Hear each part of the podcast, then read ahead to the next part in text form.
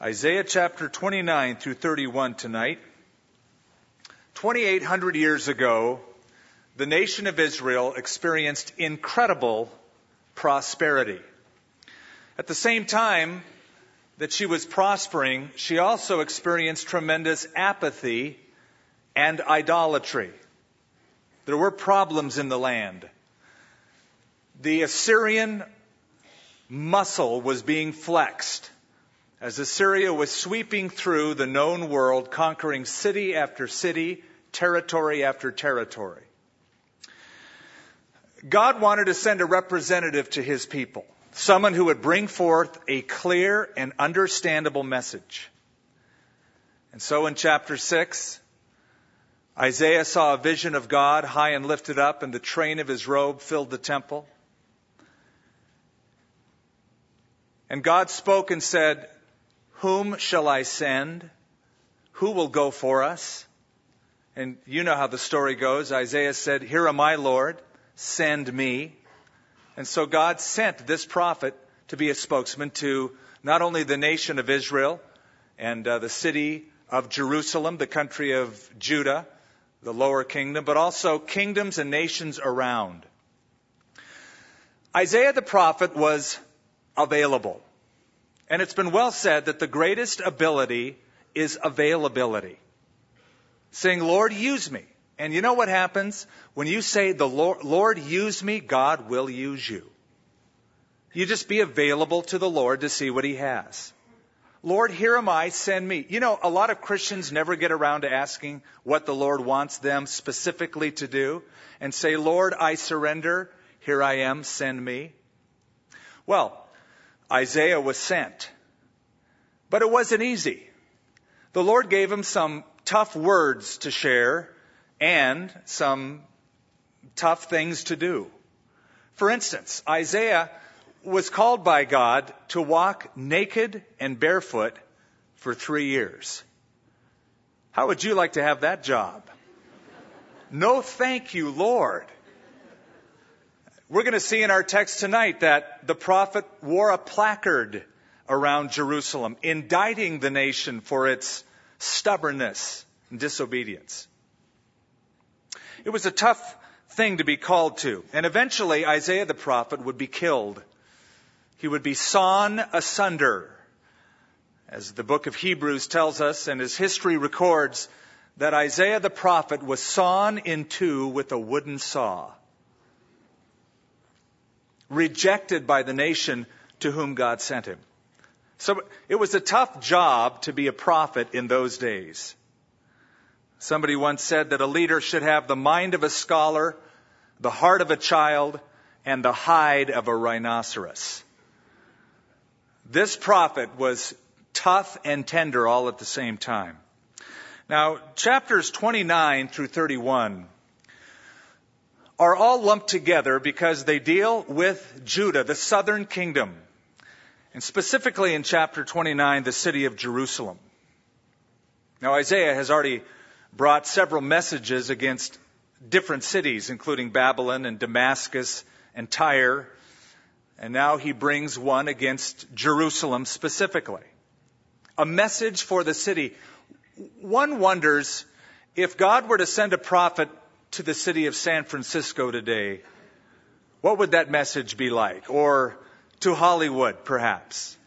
It would probably begin very similar to what we read in Isaiah. Woe to that city. A message perhaps of judgment. Chapter 29, we come to a nickname for the city of Jerusalem. We've noticed that certain cities have nicknames. New York has the nickname the Big Apple. Chicago's called the Windy City. Los Angeles, the City of Angels. Santa Fe, New Mexico, the City Different. And if you ever go there, you'll know why. God nicknames the city of Jerusalem Ariel. Ariel means lion of God, probably speaking of strength, but also Ariel is sometimes translated not only the lion of God, but sometimes it is translated the hearth of God or the altar of the Lord. Now we know that the temple was in Jerusalem, and there was an altar of sacrifice as well as the altar of incense. And at the altar of sacrifice, that is where the animals were slain for the sins of the nation. And so this city of Jerusalem, Ariel, thought of itself as being strong and self-sufficient, would actually turn into the place or the altar of sacrifice, where the people, the inhabitants, would become those who would be on the altar, sacrificed, the victims on the altar. It is sad when a city or a nation fails to reach its potential for what God has for it. And so it begins, Woe to Ariel, to Ariel, the city where David dwelt. You know, it was called the city of David. Add year to year, let feasts come around. Yet I will distress Ariel. There shall be heaviness and sorrow. It shall be to me as Ariel. In other words, Jerusalem will become, says the Lord, as the name implies, a place of burning, an altar, a hearth, an altar covered by blood. I will encamp against you all around. I will lay siege against you with a mound, and I will raise up siege works against you. Interesting that God is taking responsibility for the siege of Jerusalem. Notice the pronouns, I will distress Ariel. I will encamp against you all around. I will lay siege against you. The Lord is using Assyria as a method of discipline to bring the people of Judah to their senses, to their knees. But the Lord is orchestrating it. He's assuming responsibility. He's taking the rap for it. He's saying, I'm the one who's doing it. So often, when we're going through a time of trouble, a time of trial, we like to say, it's an attack of the devil. And it might be. But could it be also something used by God to hone you, to discipline you, to refine you? It could actually be both. I believe that the devil, Satan, was inciting Jerusalem to rely on her own strength, to try to make allies with other foreign powers. But God would use this as a rod of discipline to bring his people back to their knees. Joseph said to his brothers who sold him into slavery, As for you, you meant this for evil, but God meant it for good. And Assyria was God's chastening rod. I'll never forget a trial that we had back in Albuquerque at our church, Calvary Chapel. We were growing to the extent that we didn't have room, and so we had to blow out some doors and add some space. And the owner who uh, lived here in Southern California, lived in Beverly Hills, heard that we had grown to quite an extent. And so he wanted to double our rent, even though it wasn't in the lease to double the rent. I said, no way. We got a good deal. We're not going to change it. Wait till the lease runs out. He said, well, you did change some of the doorways and that's against code. So I'm going to have to kick you out. And so he decided to take us to court over it. I said, Great, take us to court because you're not going to take the Lord's money. During that episode, I would go home and say, Lord, why? This has got to be the devil. Why would you allow this to happen? These are your people. We're worshiping you in spirit and truth. And now we're getting taken to court. Well, what we didn't know is that through that, the Lord had us looking for other property. And we were able to move to a place that was about four or five times the size of that property. I thought it was way too large, but it became the property that we settled in now and had to expand later. The Lord used him as a prod to get us out and to move us to a higher place of blessing. And so, yes, Assyria is encamped around Jerusalem. It looks bleak, but God is going to use it as his chastening rod. It's going to be glorious in the end. Now, Jerusalem has been besieged probably more than any other city in history. Somebody counted 27 times, another person counted 40 sometimes, where it was besieged, often leveled to the ground, and then rebuilt. It's been attacked time after time. And that's the reason when you go and attend a tour, go on a tour of Israel, especially Jerusalem, even though some of the tour guides might say you're walking where Jesus walked, you actually have to dig down 20 to 50 feet to walk where Jesus walked because of all the rubble. The city has been built over and over again on different strata, different layers. You could be at the pool of Bethesda, and to see the pool of Bethesda, you will look down into a hole that's about 55 feet deep. That's the ground level. That's where Jesus walked. The city has been attacked and besieged time and time again. You shall be brought down, verse 4. You shall speak out of the ground. Your speech shall be low, out of the dust. Your voice shall be like a medium's out of the ground, and your speech shall whisper out of the dust. Like a humiliated captive, barely able to speak.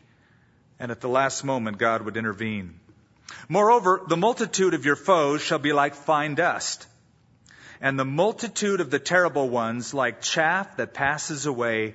Yes, it shall be in an instant, suddenly. Now, God started turning up the heat on this altar, on this hearth, at about 701 BC. And that's when Assyria came down and started pressing around the city of Jerusalem, surrounding it, threatening the leadership. The heat was turned up. Hezekiah the king took the letter that was given to him by the scribe from the representative of the Assyrian army and he spread it before the Lord and in humility he prayed. And that's when God, at the last moment, intervened and I love what the scripture says. We'll get to it in Isaiah chapter 37. In one night, 185,000 soldiers of the Assyrian army were wiped out by a single angel of God. Talk about the strength of an angel of the Lord, 185,000 to one. Now, that sheds some light on the statement that Jesus said in the Garden of Gethsemane when he said to Peter, who had the sword trying to defend Jesus. It's a funny story, really. Peter, put your sword away. Don't you know that I could call on 72,000 angels?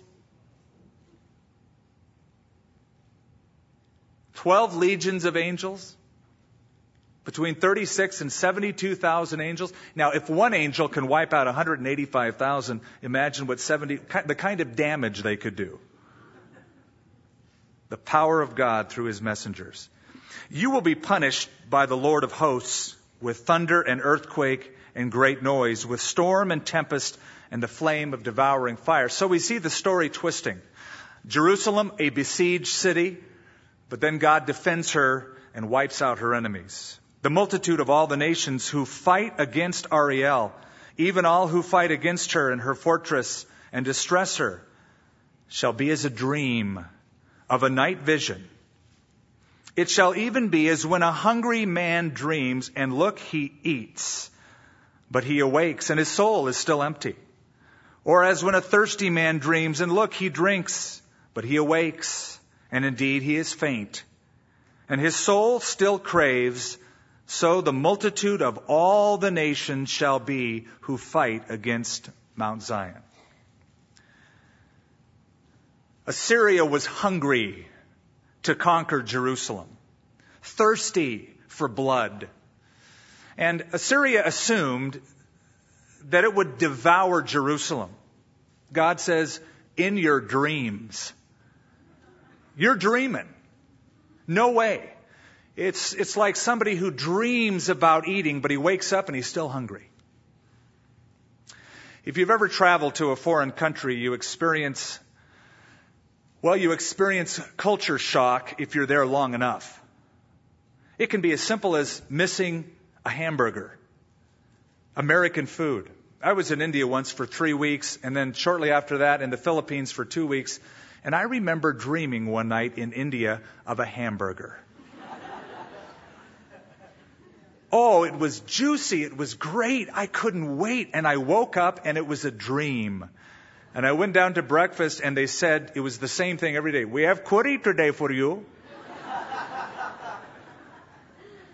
it was all a dream.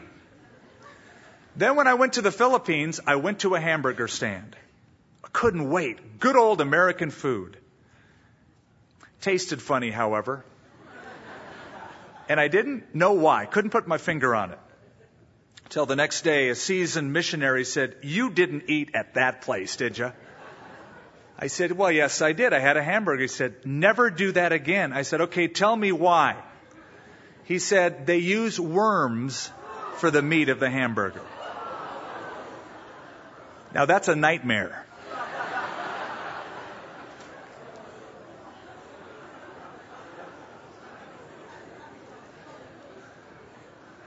Now you'll notice in our text in verse 7 and in verse 8, it speaks about the multitude of nations. Here Isaiah is going far into the future when the nations of the world will gather together around Jerusalem in that final battle, the Battle of Armageddon. Psalm 2 gives a hint of that. Why do the nations rage? asked the psalmist. And the people plot a vain thing. The kings of the world or the earth gather together, and the people set themselves against the Lord and against his Christ. It's like a worldwide ACLU convention. All of these people gathering together to overturn God and his government. God goes on to say, He who sits in the heavens shall laugh. He will hold them in derision. So we reach not only to the immediate conflict with Assyria and Jerusalem, but far into the future in the Battle of Armageddon when Jesus Christ comes and sets up his kingdom. Zechariah 14, the Lord says, I will gather all the nations to battle against Jerusalem. Then the Lord will go forth and fight against those nations as he fights in the day of battle. No doubt promises like these that we just read sustained Israel through periods of grief and other enemy attacks. They would look back and say, God promised that He would sustain us. God promised that He would defend us. That's why we need constant exposure to the Scripture and constant fellowship to be reminded of God's promises over and over again to hear as others talk to us about the promises of God and say, that's for me. I apply that, Lord, to my life. You know, the psalmist sometimes even talked to himself. Why are you cast down, O my soul? Trust in God, hope in God. These promises sustain them time and time again. Now, go back and look at verse 6 you will be punished by the Lord of hosts with thunder and earthquake and great noise, with storm and tempest and the flame of devouring fire. It's interesting terminology. What you might want to do is go through the book of Revelation and you'll notice the same terminology at the end of every series of God's judgments. For instance, at the conclusion of the seals, there's the same phenomena noises, thundering, lightning. At the blowing of the seventh trumpet, same phenomena. At the uh, pouring out of the final vial, bowl of wrath upon the earth, same natural phenomena. Earthquake, thunder, lightning. In fact, it says an earthquake that's the worst ever. I tell you what, try as the earth people do to save this planet they won't be able to do it. It's all temporary. Trying to save this planet, though we should be good stewards of our environment, but trying to save planet Earth, Mother Earth as they call it, I'm convinced part of God's judgment is because instead of giving God the glory, they give the earth the glory. But trying to save the earth is sort of like trying to save a Christmas tree. It's dead. You can water it, you can take it outside in your yard and plant it. You can spray paint it green. You can fertilize it. You can put save the Christmas tree bumper stickers on your car, but it's dead. And there will come a time when God will shake this earth and judge this earth before he recreates it in the millennium. Nothing, no one will be able to save it because of God's wrath. Now we go from a besieged city now to a blind city in verse 9. Pause and wonder. Blind yourselves and be blind. They are drunk, but not with wine. They stagger, but not with intoxicating drink, for the Lord has poured out on you the spirit of deep sleep and closed your eyes, namely the prophets, and covered your heads, namely the seers. The episode that happened with Assyria surrounding Jerusalem, that close call where they almost got wiped out, should have brought the nation to its knees, to its senses, not just temporarily, but perpetually. But it didn't. Because soon King Hezekiah died and the people go right back, failing to learn the lesson, sliding back into idolatry and apathy. And so what happened? What happened is in 586 BC, somebody else came around Jerusalem. Nebuchadnezzar was his name. And he built siege mounds against Jerusalem and overtook the city. And it became truly Ariel an altar, a hearth, a place of burning. If you go to Jerusalem today and you check out the city of David ruins, you can walk into whole buildings, rooms, where you will still see the fires from 586 BC, Nebuchadnezzar turning that city into a burning, an altar, a hearth. The whole vision, verse 11, has become to you like the words of a book that is sealed, which men deliver to one who is illiterate, saying, Read this, please. And he says, I cannot, for it is sealed. Then the book is delivered to one who is illiterate, saying, Read this, please. And he says, I am not literate. It's as if they were in a spiritual stupor. They were unable to comprehend the message that the prophet Isaiah was giving to them about not relying in Egypt, not going to other allies. They should be trusting God. The learned and the unlearned, the educated and the uneducated, weren't able to comprehend what Isaiah was telling them. God's word was unintelligible to them. The spiritual truth was to them like a sealed book. There's a lot of people who say that about prophecy. They say, I don't get it. I can't understand it. And they'll say, interestingly enough, oddly enough, the book of Revelation is a sealed book. Well, the very word revelation, apocalypse, apocalypsis, means an unveiling. God is taking the veil off the future, showing you prophetically, plainly, exactly what's coming down. In fact, at the end part of the book of Revelation, Revelation 22, we read, Seal not up the vision of the prophecy of this book. There's a lot of people who look at the Bible like it's a sealed book. I don't get it. I don't understand it. I read the New Testament. It's all Greek to me. I don't get the message.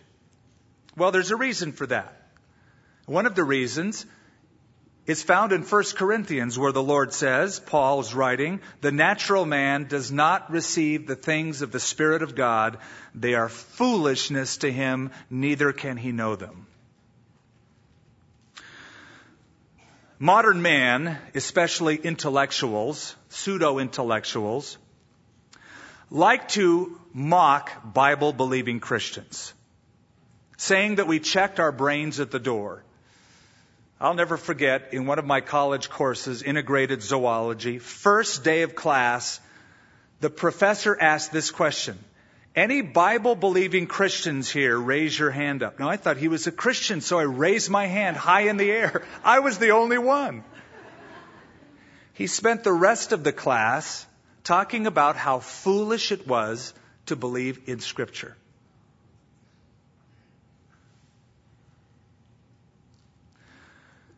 I heard about a Quaker and an atheist having a conversation. The Quaker, of course, believed in the Bible. The atheist was demeaning the Quaker for his belief in Scripture.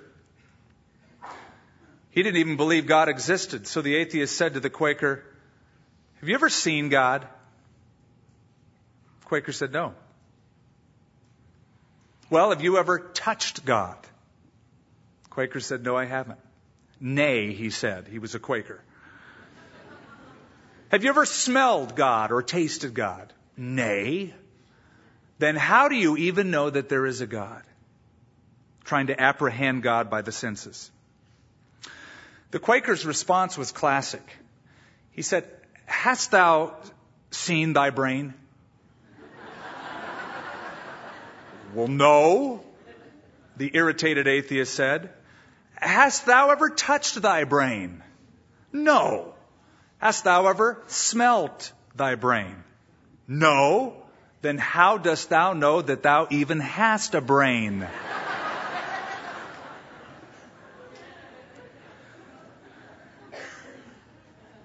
the natural man doesn't get it.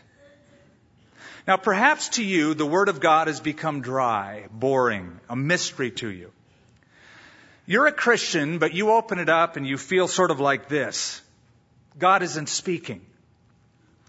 I have found the key, the excitement comes, is when you read the Bible with the intention of putting it into practice. Hearing it that you might do it. Samuel said, Speak, Lord, your servant hears. It's an interesting Hebrew word that means I am paying attention because I intend to follow through on whatever it is you tell me to do. Martin Luther said the Bible is alive. It speaks to me. It has feet. It runs after me. It has hands. It embraces me. It's the difference between just reading it and feeding on it because you intend to do it and obey it. Therefore, the Lord said, Inasmuch as these people draw near with their mouths and honor me with their lips, but they have removed their hearts far from me, and their fear toward me is taught by the commandment of men. Therefore, behold, I will again do a marvelous work among this people, a marvelous work and a wonder, for the wisdom of their wise men shall perish, and the understanding of their prudent men shall be hidden. In Isaiah's day, people were going to the temple. Temple was packed. Sacrifices were going on regularly. Why, if you were to look at Israel 2,800 years ago, you would think there's nothing wrong with this place spiritually. The temple's packed. The sacrifices are going on. But it had become an empty ritual for so many people. One of the ancient rabbis said, there's 10 parts of hypocrisy in the world. Nine reside in Jerusalem and one is distributed to the rest of the earth. There at the very heart, the very center of Jewish worship, people were drawing near with their lips, saying the right words, singing the songs, but their hearts were far from God. Hypocrisy is basically living with a mask. A lot of people like masks because they're convenient. You can hide behind them. You can pretend to be somebody else. I remember in high school, a lot of guys wore the I'm tough mask. They really weren't tough, but they wanted you to think they were tough. Uh, a lot of people wore the I'm cool mask. They were aloof. They were just a little bit better than everybody else. I remember some who wore and still wear the I'm scholarly and intellectual mask. You know what the worst mask is? The I'm more spiritual than you are mask. And it would seem that the temple was filled with people who had these I'm holy with an air of superiority masks on. Now, a few words uh, to the church. Look at verse 13 again. They honor me with their lips, but they have removed their hearts far from me. My encouragement to all of us is that we honor the Lord with our lips and with our lives. That what we say matches up to how we live. but that when we worship, we should honor him with our lips. In Hebrews chapter 10, we're told to draw near with a true heart, that is, a genuine heart, an authentic heart. Worship wholeheartedly. Hey, whenever you pray, whenever we worship, whenever the songs are led by the worship team and it's our turn to worship and praise God, enter in with everything that is in you. Put your all into it. Engage your mind, thinking about the words, giving heartfelt praise and adoration to God. You're having an audience with God. Draw near with your lips, but also with the life. Verse 15, woe to those who seek deep to hide their counsel far from God. Their works are in the dark. They, they say, who sees us? And who knows us? Surely you have things turned around. Shall the potter be esteemed as the clay? For shall the thing made say of him who made it, he did not make me? Or shall the thing formed say of him who formed it, he has no understanding? Now here's the secret plan of the leaders of Jerusalem conspiring in secret to form an alliance with Egypt against the Assyrian superpower. And they're conspiring and they're thinking, nobody sees us. We're even hiding this from God. And God says, that's ridiculous. Even a potter knows his pots. Any potter in a pottery shop knows what kind of pots are there. He made them. He knows the rough pots, the smooth pots, the weak pots, the strong pots, the crack pots. He knows them all. God says, You have things reversed. You can't hide anything from me. I'm the potter. You're the clay. Verse 17. We now go to the best part of this chapter. Not a besieged city, not a blind city, but in the future, a blessed city. Isaiah looks ahead now is it not a very little while till Lebanon shall be turned into a fruitful field, and the fruitful field be esteemed as a forest? In that day the deaf shall hear the words of the book, the eyes of the blind shall be out of obscurity and out of darkness. The humble shall also increase their joy in the Lord, and the poor among men shall rejoice in the Holy One of Israel. For the terrible one is brought to nothing, the scornful one is consumed and all who watch for iniquity are cut off, who make a man an offender by a word, and lay a snare for him who reproves in the gate, and turn aside the just by empty words. Today, Lebanon is a devastated land, a land of landmines, fences, bombs, now taking it as the example of all of the lands once devastated and redeemed and turned into a fruitful field. That will happen on a worldwide basis. The devastated lands will become a paradise. It goes on to say there won't be scoffers. There'll be honest politicians, honest leaders. Wonderful time in the kingdom age. Therefore, thus says the Lord who redeemed Abraham concerning the house of Jacob Jacob shall now be ashamed. Jacob shall not now be ashamed, nor shall his face grow pale. But when he sees his children, the work of my hands, in his midst, they will hallow my name, and hallow the Holy One of Jacob, and fear the God of Israel. These also who erred in spirit will come to understanding, and those who complained will learn doctrine. There's coming a day when all of the speech on earth will be substantive speech, correct speech, filled with holiness and right doctrine, right teaching. Not filth, not empty words, wholesome words.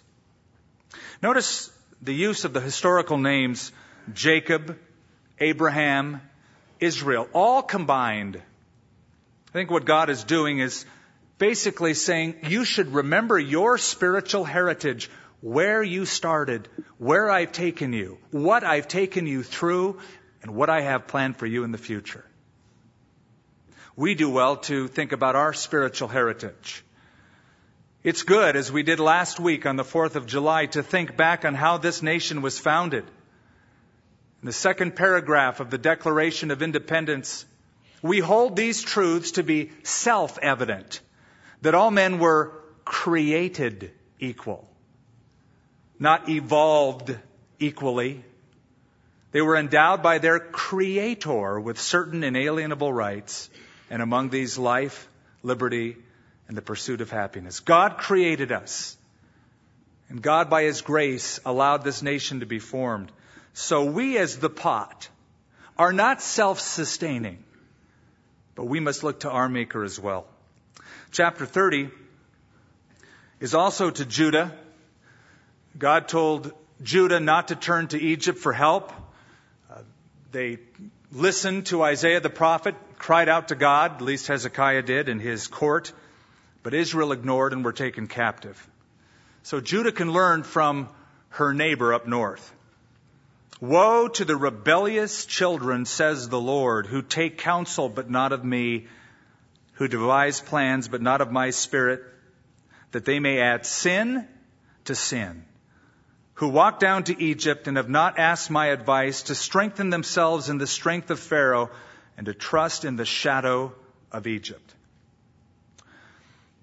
That's how Isaiah opened his prophecy, isn't it? In chapter 1, verse 2, I have nourished and brought up children, but they have rebelled against me.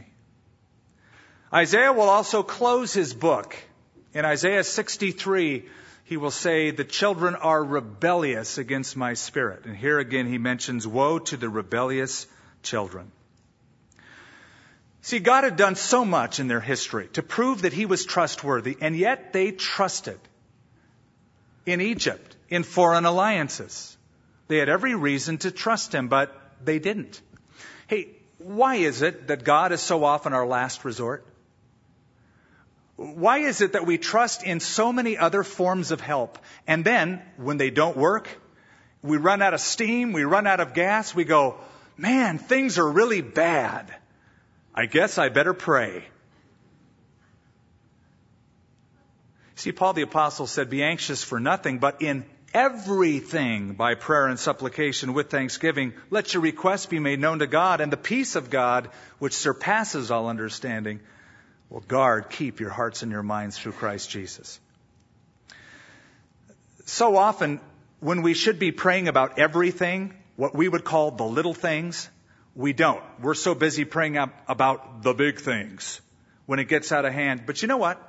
if we would start praying for all the things we call little things, they probably wouldn't grow to be big things. A woman came up to G. Campbell Morgan, the great preacher in London, and said, Dr. Morgan, do you think it's okay that we tell God and pray about the little things in life? And Morgan, in his characteristically British manner, said, Madam, can you imagine that there is anything in life that is big to God? It's all little stuff to Him. Bring it all to Him at all times. Therefore, the strength of Pharaoh shall be your shame, and trust in the shadow of Egypt shall be your humiliation, for his princes were at Zoan. His ambassadors came to Hanes, that is Tanis. They were all ashamed of a people who could not benefit them or be help or benefit, but a shame and also a reproach, the burden against the beasts of the south, through a land of trouble and anguish, from which came the lioness and the lion, the viper, the fiery flying serpent. They will carry their riches on the backs of young donkeys, the treasures on the humps of camels to a people who shall not profit. For the Egyptians shall help in vain and to no purpose. Therefore, I have called her Rahab Hem Shebeth. You might translate that Rahab the do nothing. Rahab is the ancient name for Egypt. It means arrogant or prideful. They won't be able to help at all. They'll be able to sit idle only and watch and not be able to help God's people. Now go, write it before them on a tablet, Note it on a scroll that it may be for a time to come, forever and ever, that this is a rebellious people. Lying children, children who will not hear the law of the Lord. How'd you like to have that job? Writing on a placard and carrying it around. Liars. Disobedient to the law of God. Rebellious children. Carrying those words and walking around so that people could see it. No wonder he had a tough time. Verse 10, who say to the seers, do not see, and to the prophets, do not prophesy to us right things, speak to us smooth things, prophesy deceits. Get out of the way, turn aside from the path, cause the Holy One of Israel to cease from before us. They wanted false prophets. They wanted someone who would come and speak to them in the name of God and say, it's going to be all right. You can go ahead and go off in your rebellion. God will just wink at it and you can live your lifestyle without any changes at all. Jeremiah spoke of these prophets saying that they have healed the hurt of the daughter of my people slightly, saying peace, peace, when there is no peace. Promising something that wasn't coming. Isaiah was honest. He was the honest prophet. Tough, but tender. Heart of a child, hide of a rhinoceros. But his heart broke. He told them the truth. You know, prophets sometimes are called to comfort the afflicted. Sometimes they're called to afflict the comfortable.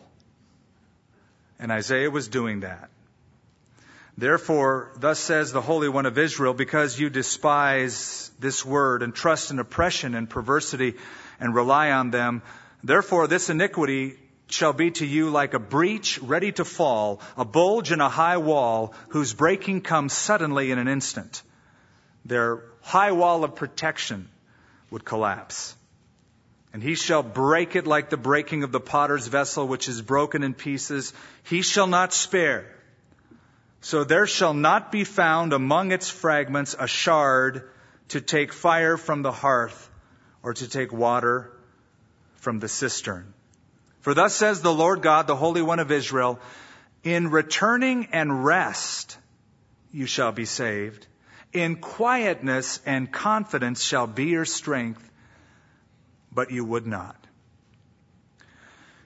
He is saying, your hope lies in quiet trust, not in frenzied activity going to Egypt for help. He's saying to his children, shh, rest, relax, trust me. I think the Lord might be saying that to some of us tonight. Come unto me, all you who labor and are heavy laden. I will give you rest. Enter into that rest. In quietness and confidence shall be your strength. And you said, No, for we will flee on horses, therefore you shall flee. And we shall ride on swift horses, therefore those who pursue you shall be swift. One thousand shall flee at the threat of one, and the threat of five you shall flee, till you are left as a pole on top of a mountain, as a banner on a hill. When Assyria came in, the Jews in Jerusalem were unable to escape on the horses that they had gotten from Egypt. They were terrified just by a few of the Egyptian soldiers.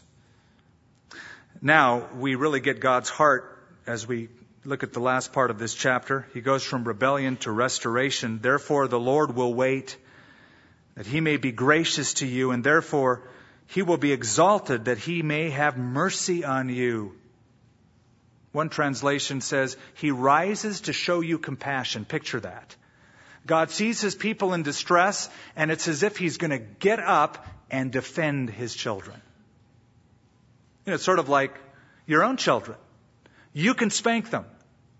But if somebody else spanks them, you're going to defend them. God did send Assyria and Babylon as a rod to adjust the attitude, the character, the spiritual state of Israel.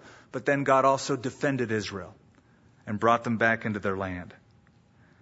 Therefore, the Lord will wait that he may be gracious to you. And notice the end of that verse. For the Lord is a God of justice. Blessed are all those who wait for him. Listen, God is waiting for you to wait for him.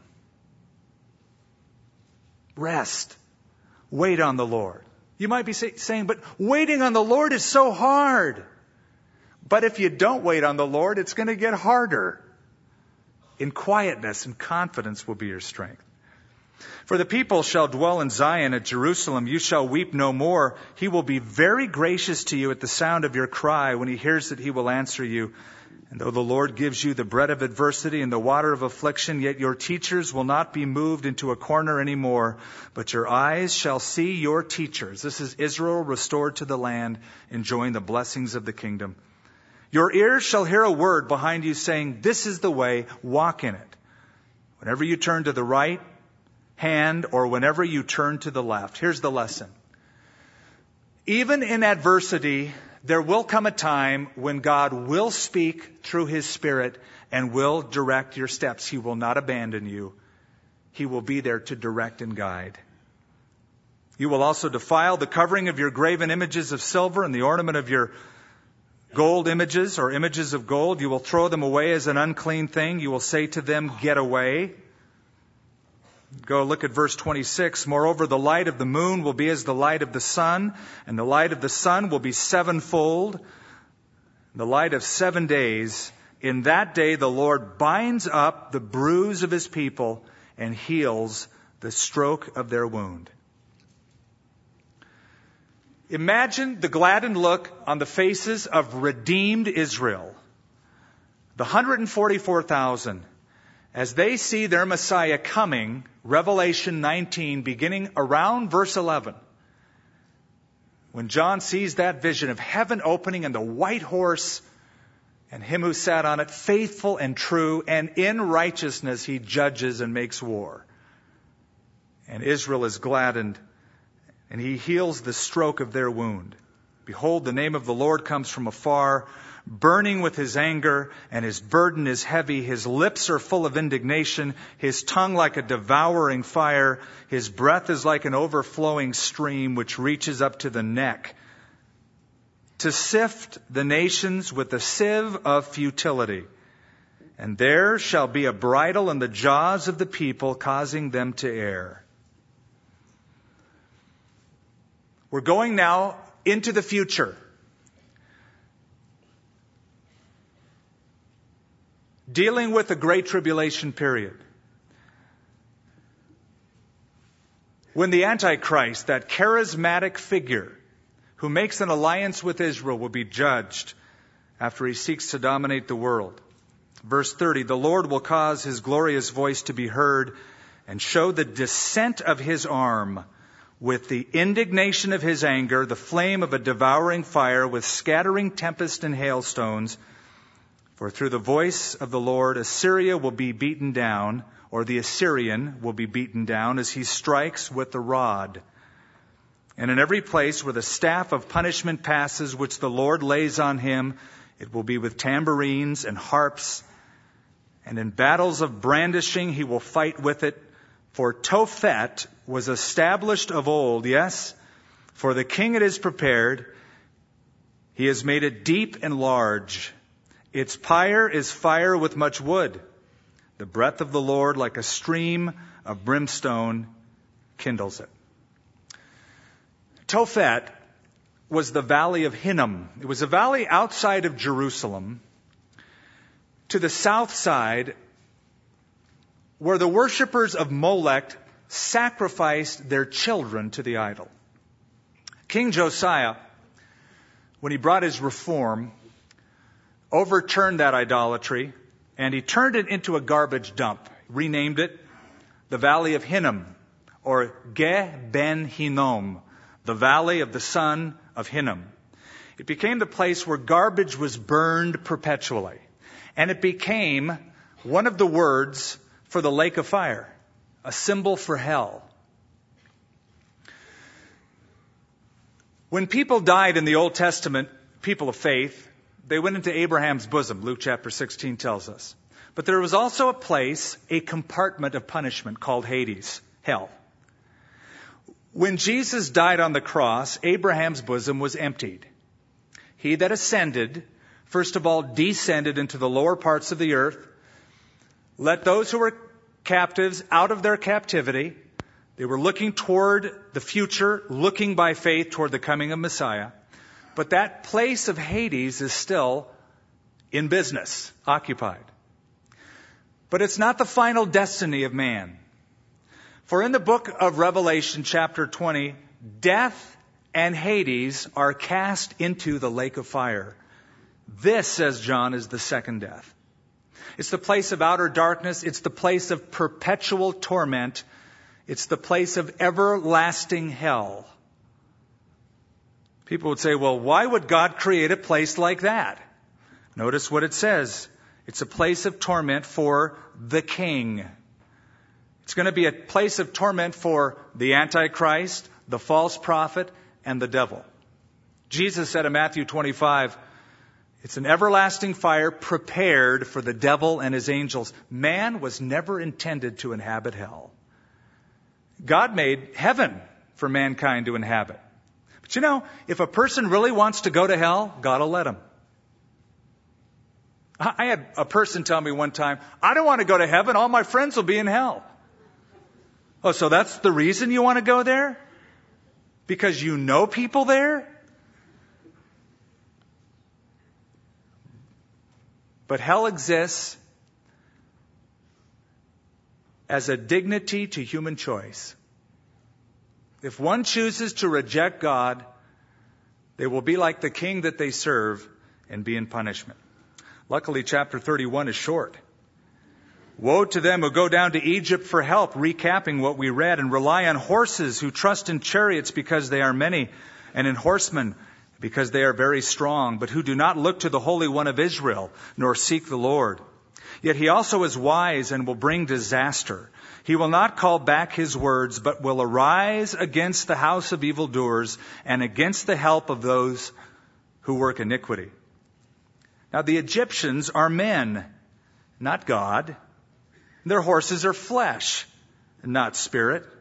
When the Lord stretches out his hand, both he who helps will fall, and he who is helped will fall down. They all will perish together. In the past, Israel relied on the wrong allies, Assyria, excuse me, Egypt and Ethiopia. In the future, Israel will also rely on wrong allies, namely the Antichrist.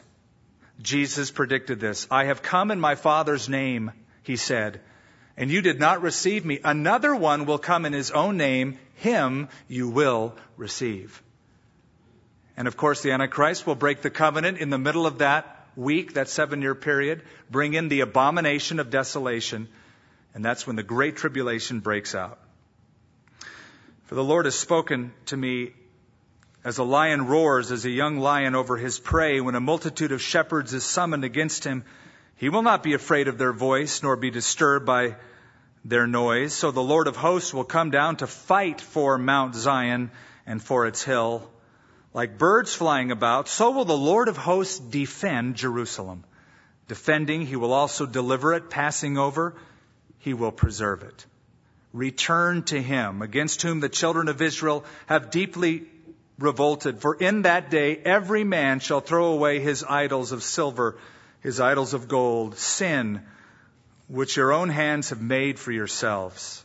Then Assyria shall fall by a sword not of man, and a sword not of mankind shall devour him.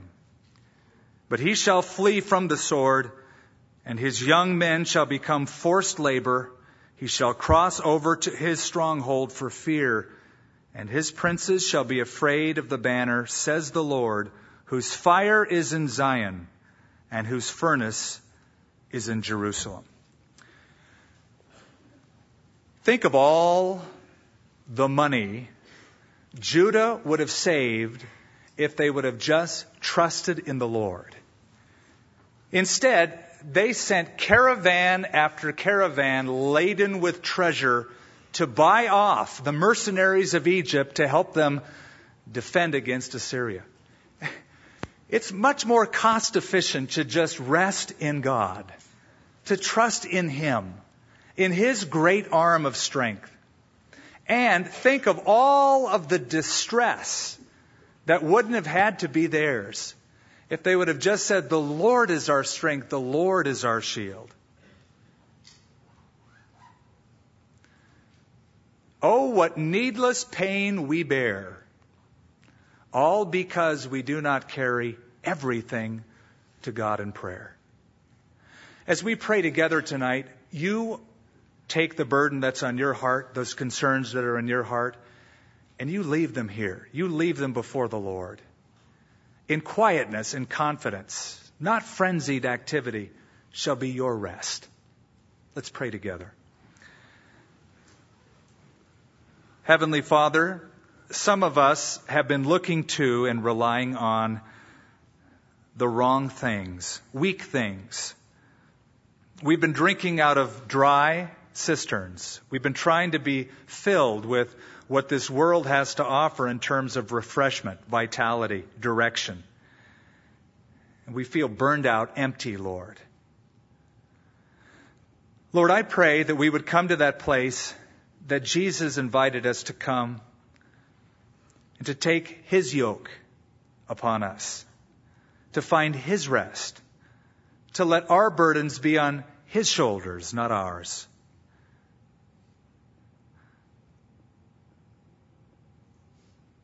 And so, Lord, we come to that place of rest, trust, bringing everything before you, asking you to take it that we'd walk out of here tonight, Lord, unburdened, excited for what you're going to do this week in our lives. You're our God, and we place our trust in you. And we say that by faith, Lord, in Jesus' name. Amen. Shall we stand?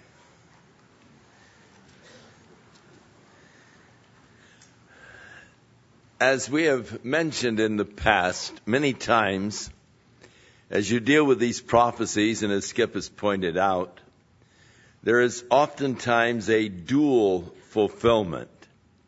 It's called the near and the far.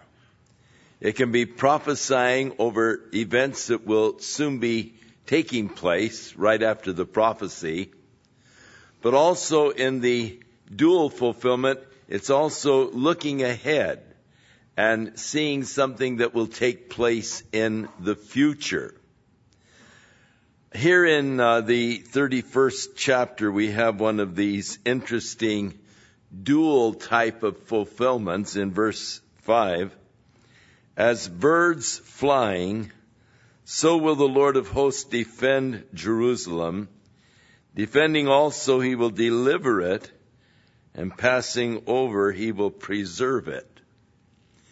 In 1917, when Jerusalem was being held by the Turks, General Allenby with the uh, Allied forces had come to Jerusalem and was preparing to attack Jerusalem.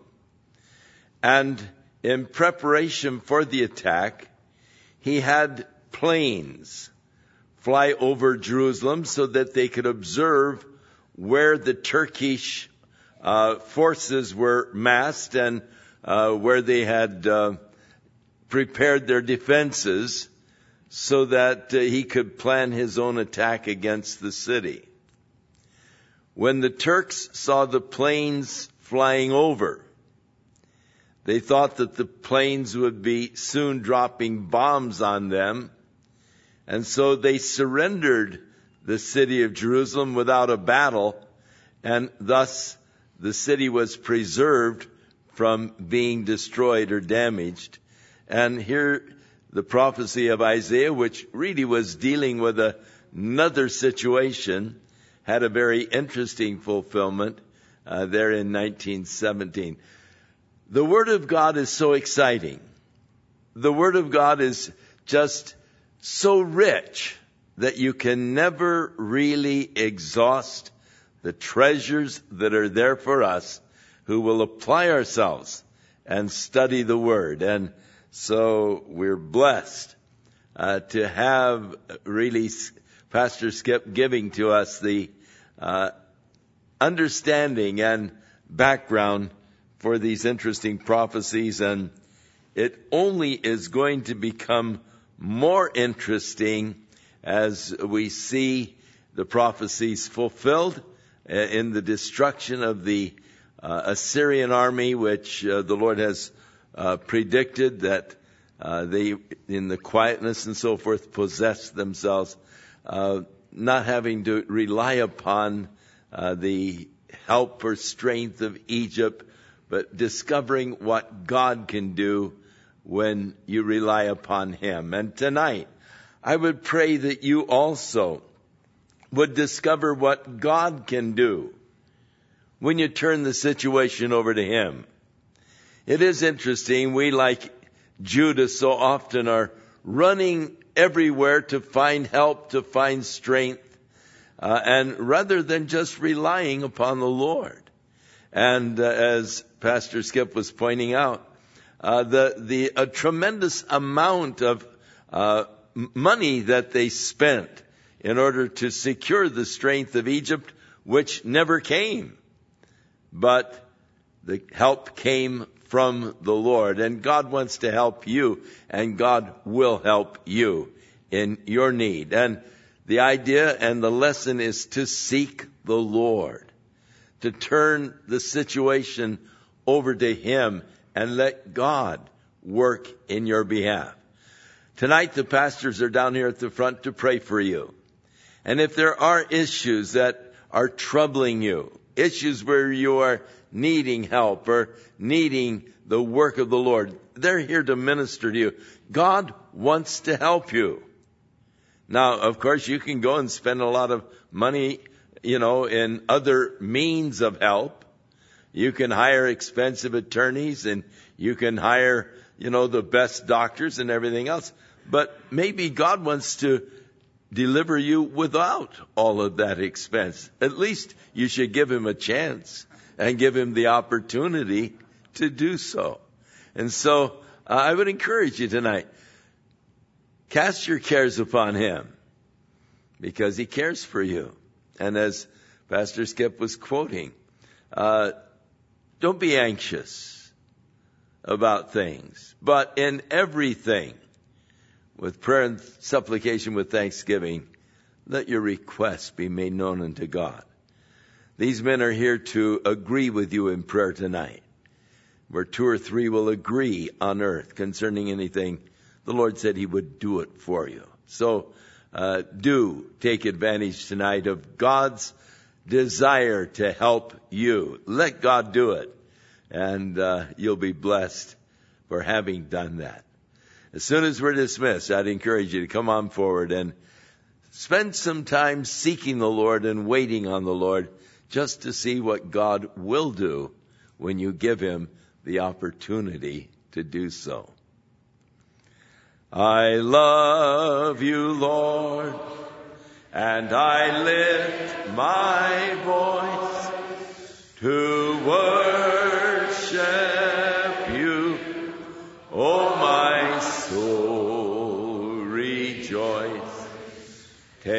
joy, my King, in what you hear.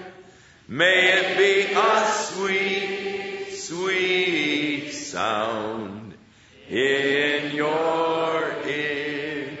God bless you. This is the end of this message. If you would like further information on any of our products or to receive our free catalog, contact the Word for Today. The address is P.O. Box 8000, Costa Mesa, California 92628. Or you may reach us by our toll free number 1 800 272 WORD. That's 1 800 272 WORD.